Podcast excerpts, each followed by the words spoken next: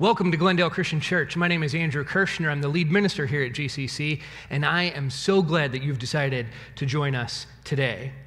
Glendale Christian Church is all about discipleship. Our mission is to make disciples. We will follow the Lord's example and make disciples. We will follow the Lord's command and make disciples. And everything we do here at GCC will be in service to that mission.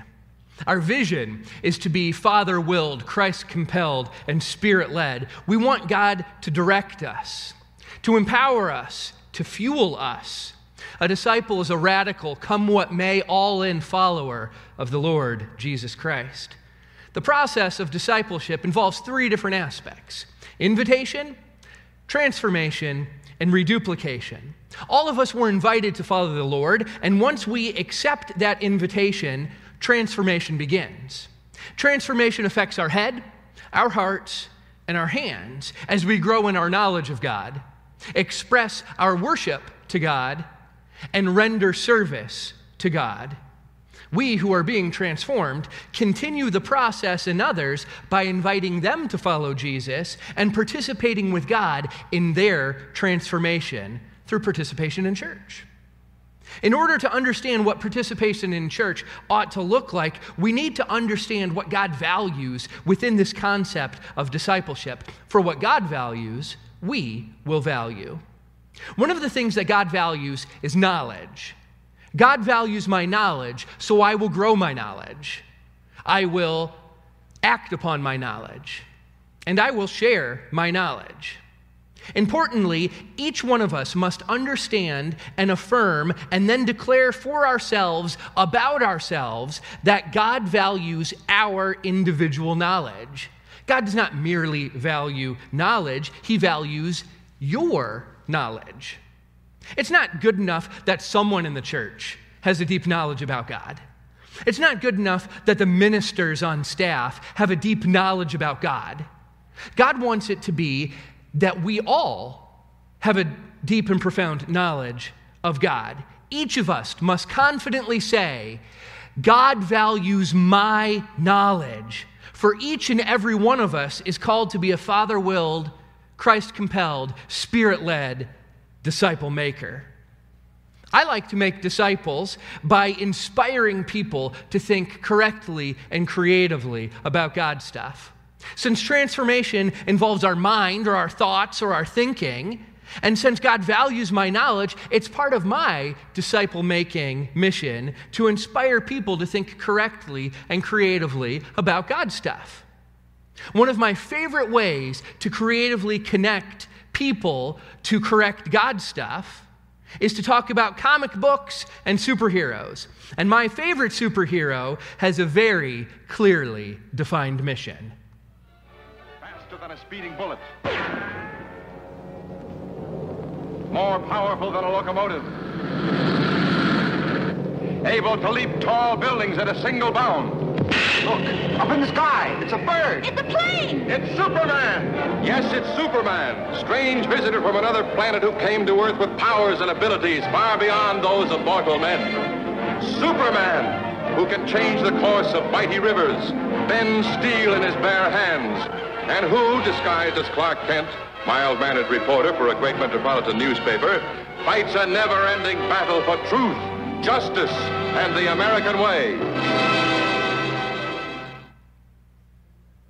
Superman fights a never ending battle for truth, justice, and the American way. It's never ending because human nature is fallen. No matter how many times Superman saves the day, another day and another set of problems is just around the corner. Superman must tirelessly advocate for truth because people prefer lies.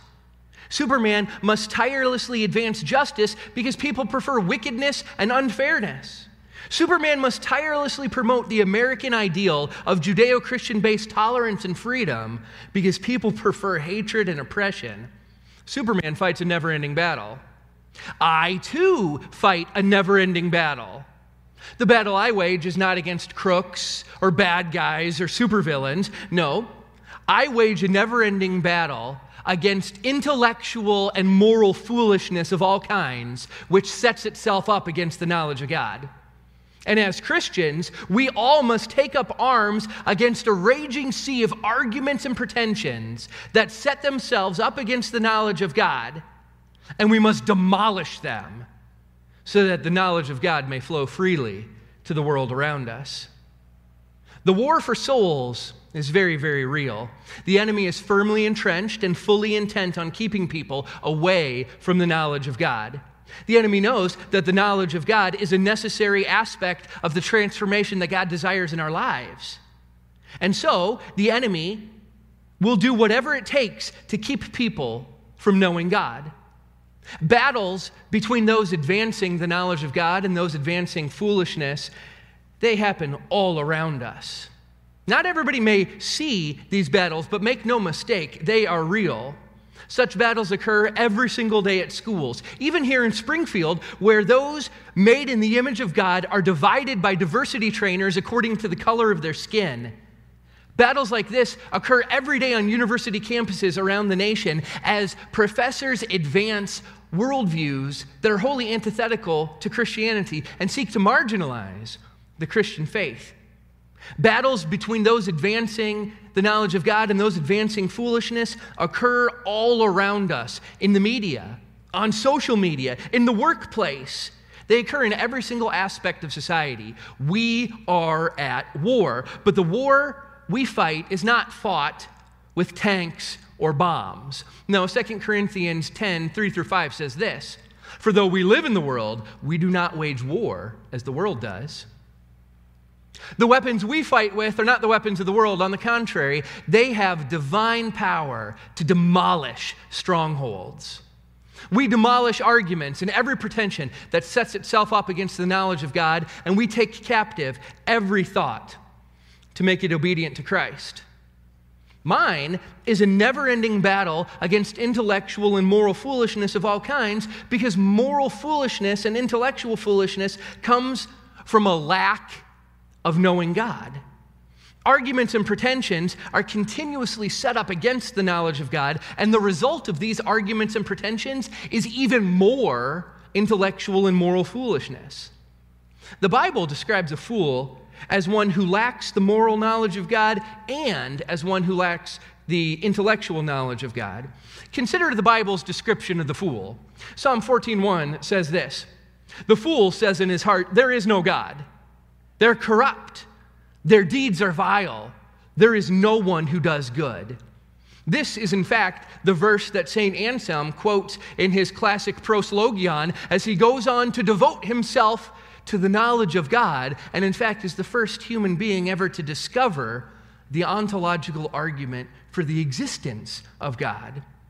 Notice the connection between intellectual foolishness, there is no God, and moral foolishness. They prefer vile, wicked deeds. No one does good. Proverbs chapter 10 verse 23 says that a fool finds pleasure in wicked schemes, but a person of understanding delights in wisdom. Notice how we have a juxtaposition between wickedness and wisdom. The fool finds pleasure in wicked schemes. They have moral bankruptcy. And this is juxtaposed against the one who delights in wisdom. If you delight in the wisdom of God, foolishness intellectual and foolishness moral does not appeal to you. But Proverbs 14:7 warns us to stay away from a fool, for you will not find knowledge on his lips. The deficiency of the fool is in his lack of intellectual and moral knowledge of God. The remedy for such foolishness is the knowledge of God. So, as disciple makers, we must advance the knowledge of God grow in our knowledge of God, share our knowledge of God, act upon the knowledge of God. In fact, growing in the knowledge of God is central to pleasing God.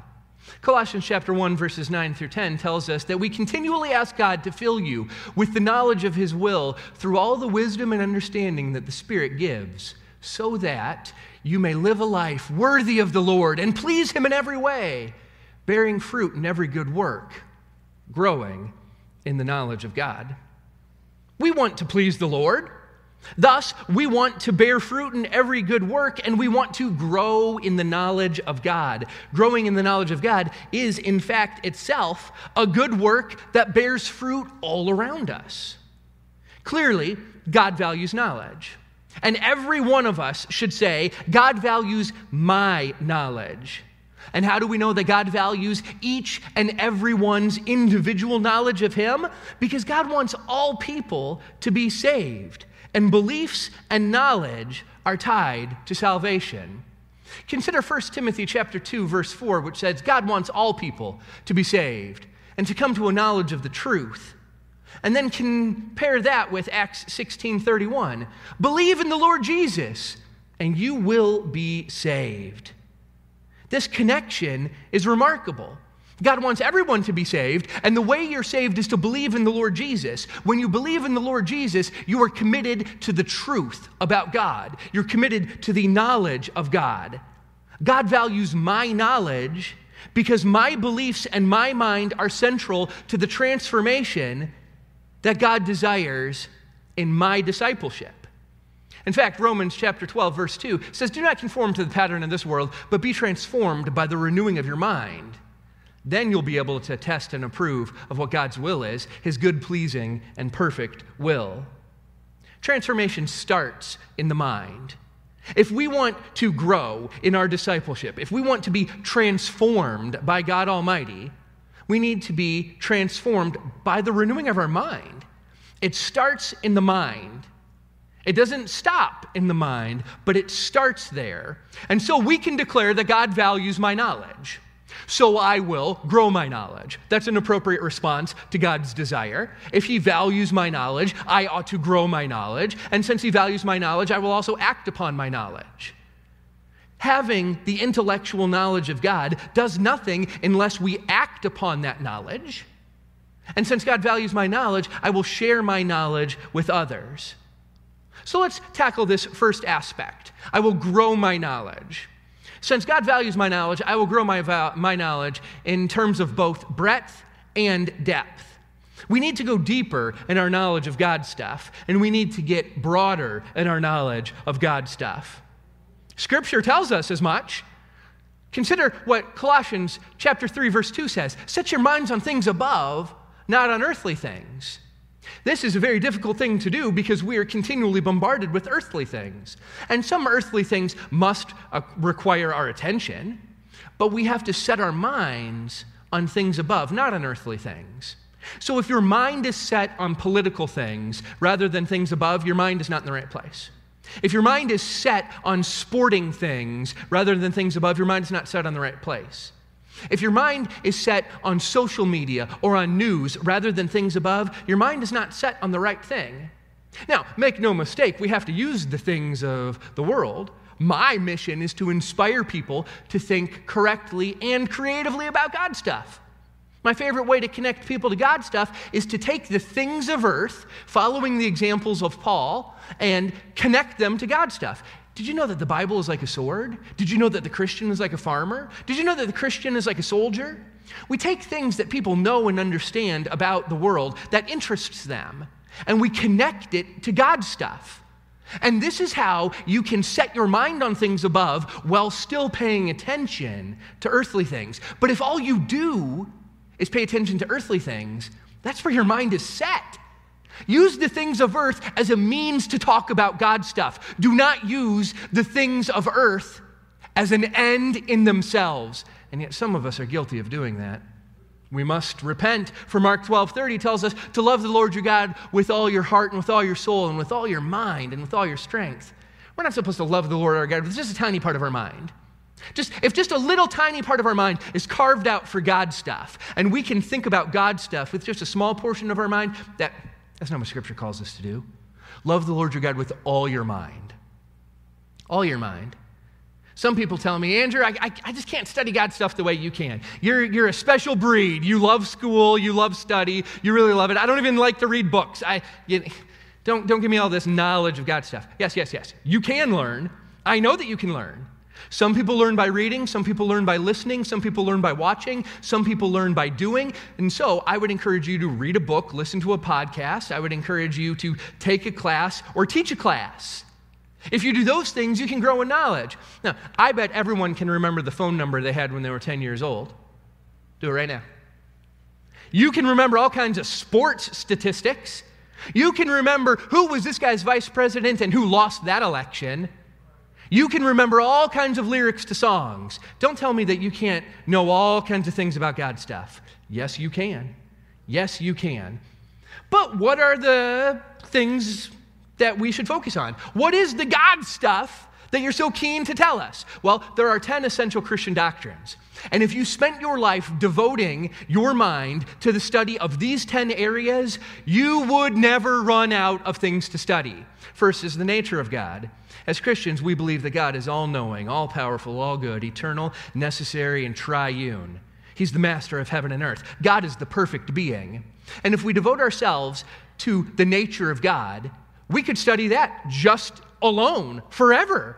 I'm compelled to study that because part of the nature of God is God's being triune. And I love the Trinity. The Trinity is my favorite thing in all of God's stuff to discuss because I believe that it is at the heart of everything we do. After all, we seek to be Father willed, Christ compelled, and Spirit led.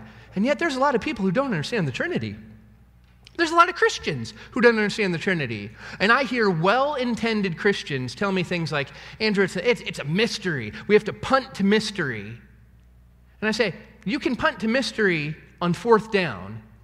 It's first down, run a play. Run two, run three. Exhaust your mind and think about it. And so I've devoted my adult life to the study of the Trinity. I wrote my nearly 200 page PhD dissertation on the logic and explanation of the Trinity.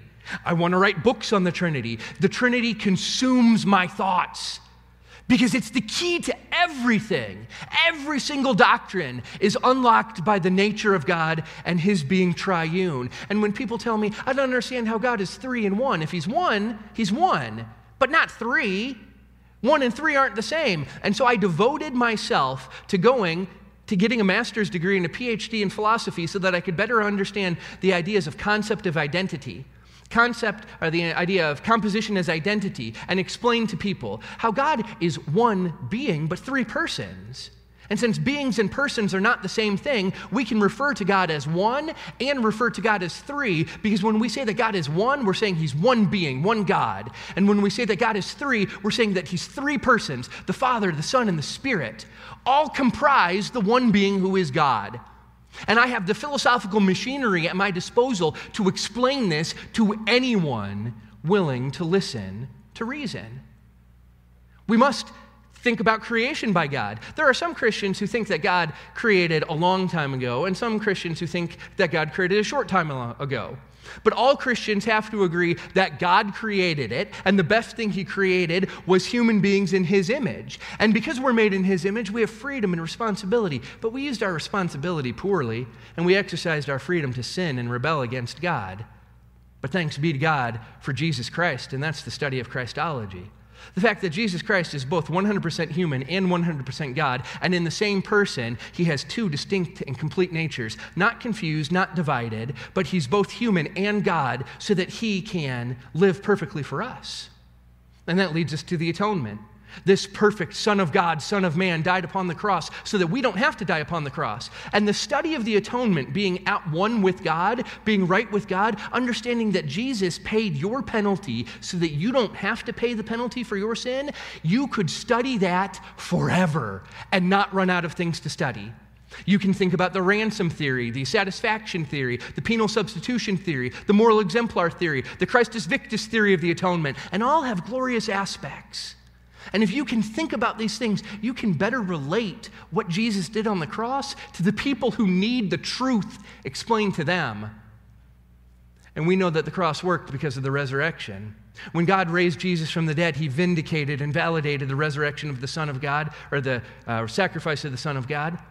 And we know that through the work of the Holy Spirit, we can be saved. The Spirit indwells us, inspires the Bible, and convicts us of guilt in regard to sin and righteousness and judgment. He reminds us of all things that Jesus has taught. And one of those things that Jesus is coming back, and when he does, he's going to judge everyone. Jesus Christ is the judge. And when he's done judging, and when he's done giving everyone a resurrection body, every single person alive will be divided into one of two categories those who spend eternity with him and those who spend eternity apart from him. Heaven and hell are very real destinations. But we don't have to worry about judgment. We don't worry about judgment because we love God and we understand that perfect love casts out fear, and fear has to do with judgment. But we who are in Christ know that we have already been justified from the penalty of our sins and so I don't fear judgment, I long for judgment. I long for it because I understand salvation, which has the aspects of justification, sanctification, and glorification. Jesus died for the penalties of my sins. The Holy Spirit conforms me to the image of Christ so that the power of sin is less in my life, and I'm waiting for the resurrection body that will free me from the very presence of sin. And until Christ comes back to give me a resurrection body, the church has a job to do. And you know what it is by now to make disciples. We're going to go to the world and we're going to make disciples and we're going to teach the world everything that Jesus taught. We're going to baptize people and we're going to show the world what Jesus is all about. And we're going to do it imperfectly because the church is comprised of human beings and therefore the church is never perfect. There's no such thing as a perfect local church, but all good local churches serve a perfect God. And I know that God is perfect because I've read His perfect word. His perfect word has explained all of this to me, and it is through the Bible alone that I understand the sufficiency of Scripture for my understanding of God, given through reason, so that we can explain the truth to the world around us. I know that there are ways you can learn, and you need to grow in your learning of God stuff. So here's the first objective for the day grow in your knowledge of the gospel and of Christian doctrine. Grow in your knowledge of God and His stuff. Grow in the knowledge of the gospel. Grow in your knowledge of Christian doctrine. So here's what I want you to do read a book, listen to a podcast, or take a class. I have a book list, a podcast list, and free places to get high level Bible college education. And I'm going to post this on the internet today. And what I would love for you to do is tell me what good books or podcasts you like to listen to so that more people can be benefited. Let me recommend that you read J.P. Moreland's Love the Lord Your God, Love Your God with All Your Heart, or William Lane Craig's Reasonable Faith, or Lee Strobel's Case for Faith. There are great books for kids that I've listed out and great podcasts. And did you know that you could go to Ozark Christian College, Dallas Theological Seminary, or an online university called Biblical Training and receive free Bible college classes to grow in your knowledge? There is no excuse not to grow in your breadth or depth of God stuff. It's free, it's available. We have more information than anyone has ever had in the history of the world, and yet so many Christians are content to be ignorant and apathetic, full of unbelief and inaction. May it never be true of us. For God values my knowledge. So I'll grow in my knowledge, but I will also act on my knowledge. I will also act on my knowledge. It's very important that we act on our knowledge because to enhance my discipleship, I must understand that it's not just about intellectual assent. Discipleship is about having a relationship with God.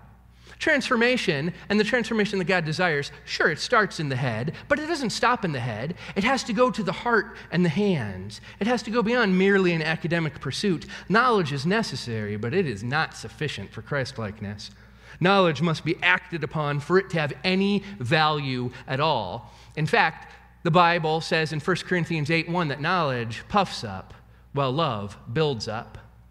This is why knowledge must be acted upon. We must not merely know about God, we must love God. We must not merely have the knowledge of God's stuff, we must love God's people. Head without heart and hands is useless arrogance.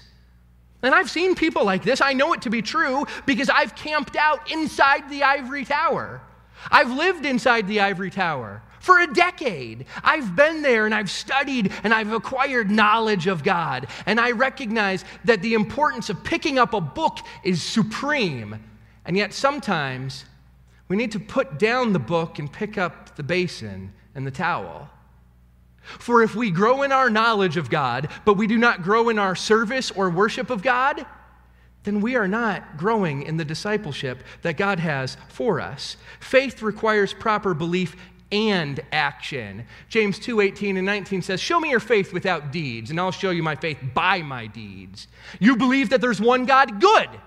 Even the demons believe that, and they shudder. We must all have head knowledge. It's important to believe with our heads, but even the demons believe true things about God stuff. God expects that our belief goes beyond head belief and it goes to the heart that's accompanied by appropriate action. I know this because the book of Romans, chapter 10, verses 9 and 10 says these words If you believe in your heart that God raised Jesus from the dead, then you will be saved, for it's with your heart that you believe and are justified. The belief we have must be beyond head, it must be a heartfelt belief. This is important. Believe in your heart. And so, I want you to act upon your knowledge. And this is the second objective for the day act upon your knowledge. Worship God. If you grow in the knowledge of God, you must grow in your expression towards God. You must worship God. And in fact, next week's sermon is going to be all about God values my worship. And our very own worship minister, Derek Bishop, who's about to finish his master's degree in preaching, is going to preach us a masterful sermon about worship. You'll hear much more about this. And the week following that, I'm going to be preaching about service because God values my service also. So if you take the knowledge of God, act on it in worship and in service. So serve in two areas. First of all, serve the church. There's lots of needs here in the church. We need help with kid stuff. We need help with our safety team. Our safety team does not have enough people right now. And if you are being called by God because you are a sheepdog kind of guy, we need your help on the safety team. We need more people to serve in the kids' area, more people to serve in the areas of the church. But we need to go beyond the walls of the church and we need to serve the world. We need to get out of the church and serve the world. For if we have the knowledge of God stuff, that will compel us to share that with the people all around us and serve the people all around us. Act upon your knowledge this week, for God values my knowledge, so I will grow my knowledge, act upon my knowledge, and I will share my knowledge. I'll share my knowledge with others. We who are disciples of the Lord Jesus Christ have the knowledge that can transform lives. People outside of Christ stand in dire need of salvation. The need of salvation is the single greatest need that any human being could ever have. And as Christians, we know how to connect others to salvation. Listen to what Romans chapter 1 verse 16 says. For I'm not ashamed of the gospel, because it is the power of God that brings salvation to everyone who believes. First to the Jew, then to the Gentile. We cannot be ashamed of the gospel. The power of salvation and of knowing God is the key to addressing the problems in people's lives and we must share the gospel with people. Don't be ashamed of it. There are some Christians who claim not to be ashamed of the gospel, but when I encourage them to actually share the gospel, they don't share the gospel. And it makes me wonder why not? Why is it that some Christians don't share the gospel? I think that there's a subtle shame that comes with the gospel because people don't want to be attacked intellectually or morally. And you are attacked intellectually if you share the gospel. You're attacked morally if you share the gospel. You're attacked intellectually because people will say things like, oh, you can't really believe that stuff, can you? And they will think that you are uneducated, that you're not smart. And part of the reason that I went to school for as long as I did to get two master's degrees and a PhD, part of the reason that Chris has two master's degrees, part of the reason that Derek's getting his master's degree is so that some people in the church can say, you know what? There's a whole lot of smart Christians out there. And I don't have to just bank on J.P. Moreland or William Lane Craig or Mark Moore or N.T. Wright or John MacArthur or any of the great dead Christian theologians. There are people alive right now. In fact, there are people at my church who are really smart and they believe in God stuff. And that inspires me to grow in my knowledge of God stuff. That's what we want. That's what we want. And we can teach you. We can teach you how to defend and explain the gospel intellectually. I love apologetics. Chris loves apologetics. We can, we can share that knowledge with you. You want to learn how to defend the gospel when somebody says it's fake? Oh, we can teach you that real quick, fast, and in a hurry. And it'll be fun too. Because the subject of apologetics is explaining the faith when people have questions and defending the faith when people have objections. And so when people set up arguments and pretensions against the knowledge of God, our job is to demolish them, destroy them, and take every thought captive for Christ. And we can help you to do that. Oh, but I think there are some Christians who are ashamed to share the gospel because they're afraid of being attacked morally.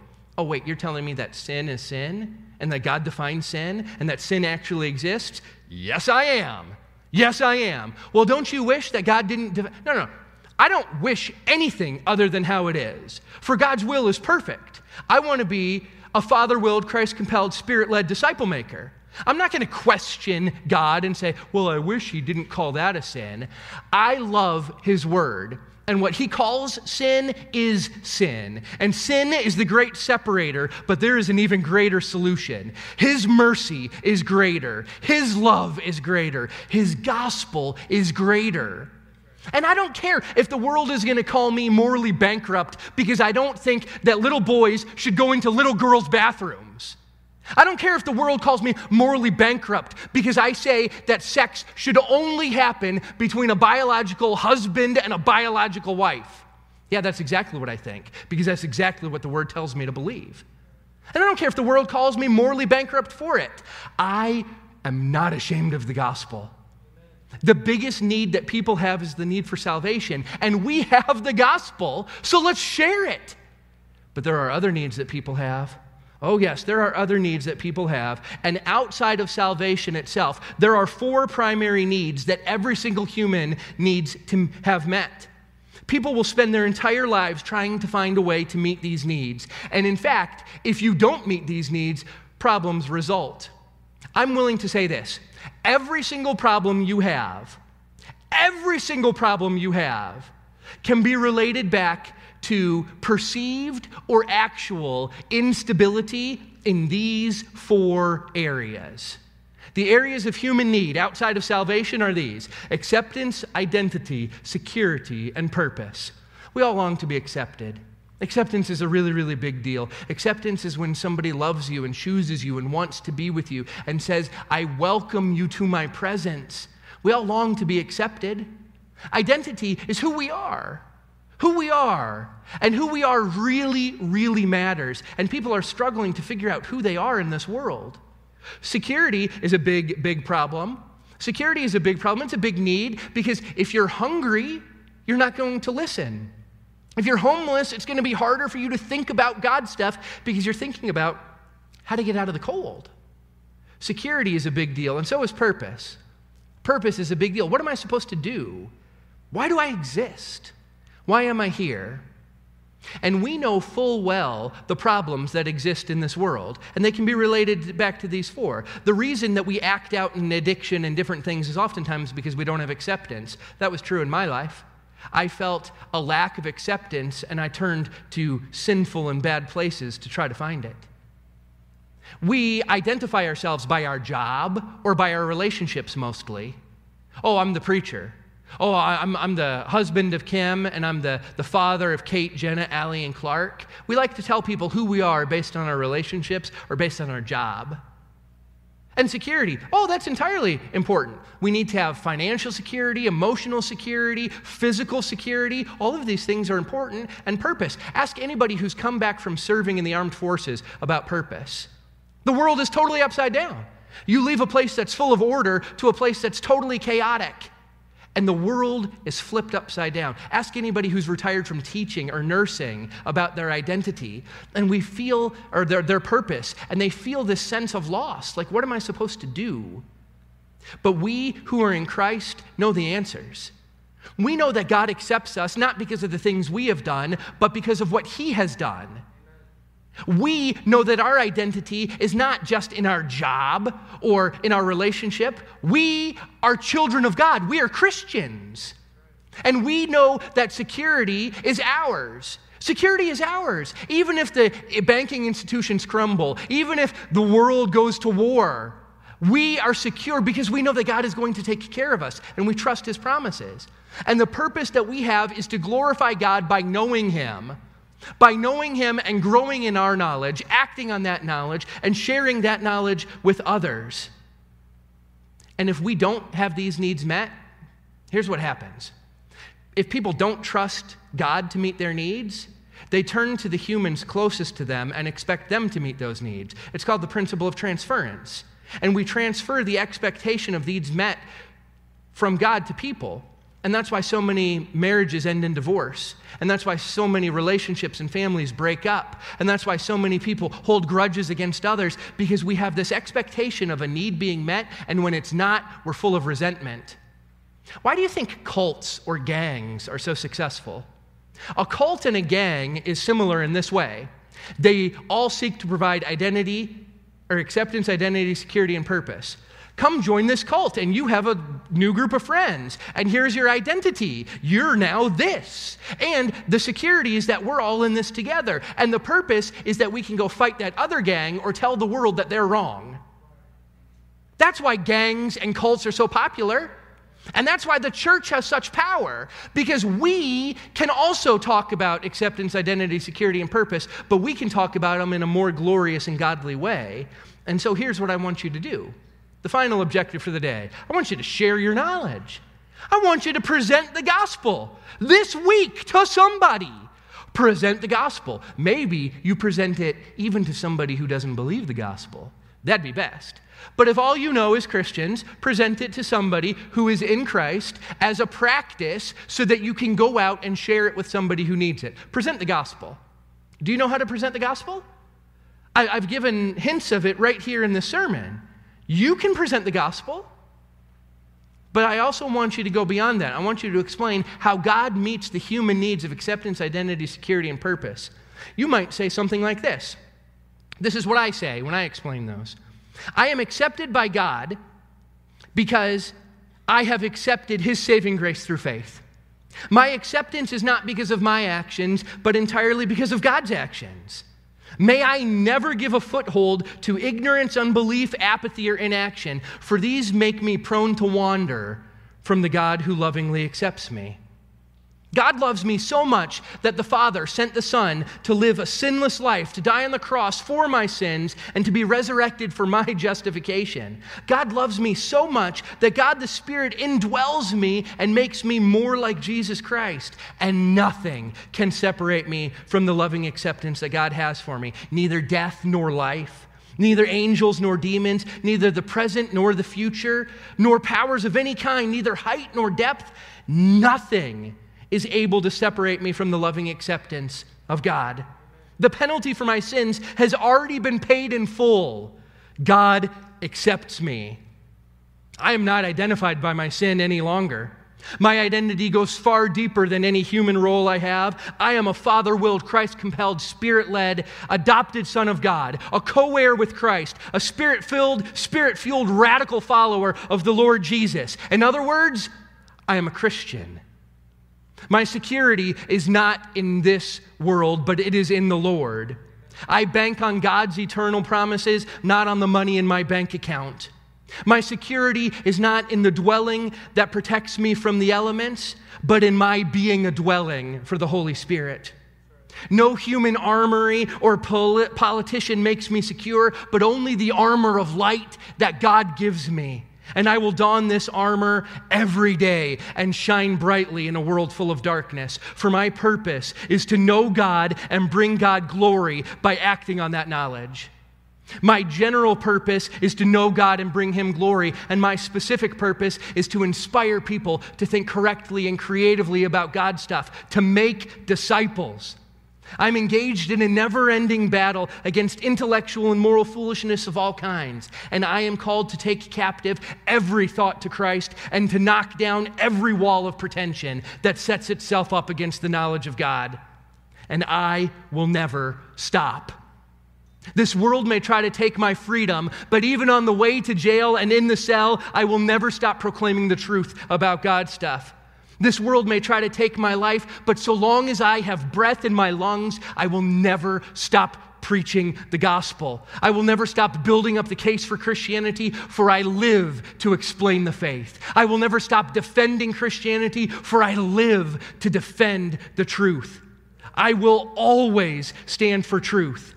I will never stop standing for truth. I will never stop standing for the gospel. I will never stop standing on the foundational beliefs of our faith. but I can't do it alone. So, will you stand with me? Will you stand with me against a tide of ignorance and unbelief? Will you stand with me against the tide of apathy and inaction? Will you stand with me for the truth about God? Will you stand with me and love God with all your mind? Will you stand with me confident in God's acceptance of you?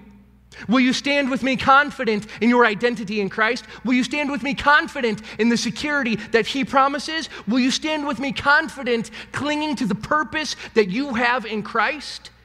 Will you stand with me confident on the foundational beliefs of our faith? If so, I want you to stand with me. Wherever you are, if you're sitting in the chairs in front of me, if you will stand with me, stand with me. If you're watching at home on the internet, sitting on your couch, and you're willing to stand with me, stand up with me now. I want you to stand with me if you are committed to growing in knowledge, acting on your knowledge, and sharing your knowledge. Standing up with me physically indicates to everyone around us your willingness to stand up with me spiritually. Dear Heavenly Father, Lord Jesus, Holy Spirit, thank you for being the perfect God. Thank you for your perfect word. Thank you for your perfect plan. Thank you for making us in your image, able to reason and to know you. I pray that everyone hearing my voice, that each and every one would confidently and personally declare these words God values my knowledge. God values my knowledge, so I will grow in my knowledge. I will act upon my knowledge. I will share my knowledge. We believe the truth about you, God. We believe in you, God. We love you, God. But may you never merely have to take our words for it. Please see it in our actions. Spirit, if there's anyone here who needs to accept Jesus as Lord and Savior, prompt them to come forward during this final song and confess their faith. We can baptize them today. If there's anyone here who needs a church home, prompt them to come forward and place their membership with this body. If there's anyone here who just needs prayer or encouragement, prompt them to come forward and talk to and pray with Chris or with myself. We believe. We believe. Oh Lord, we believe.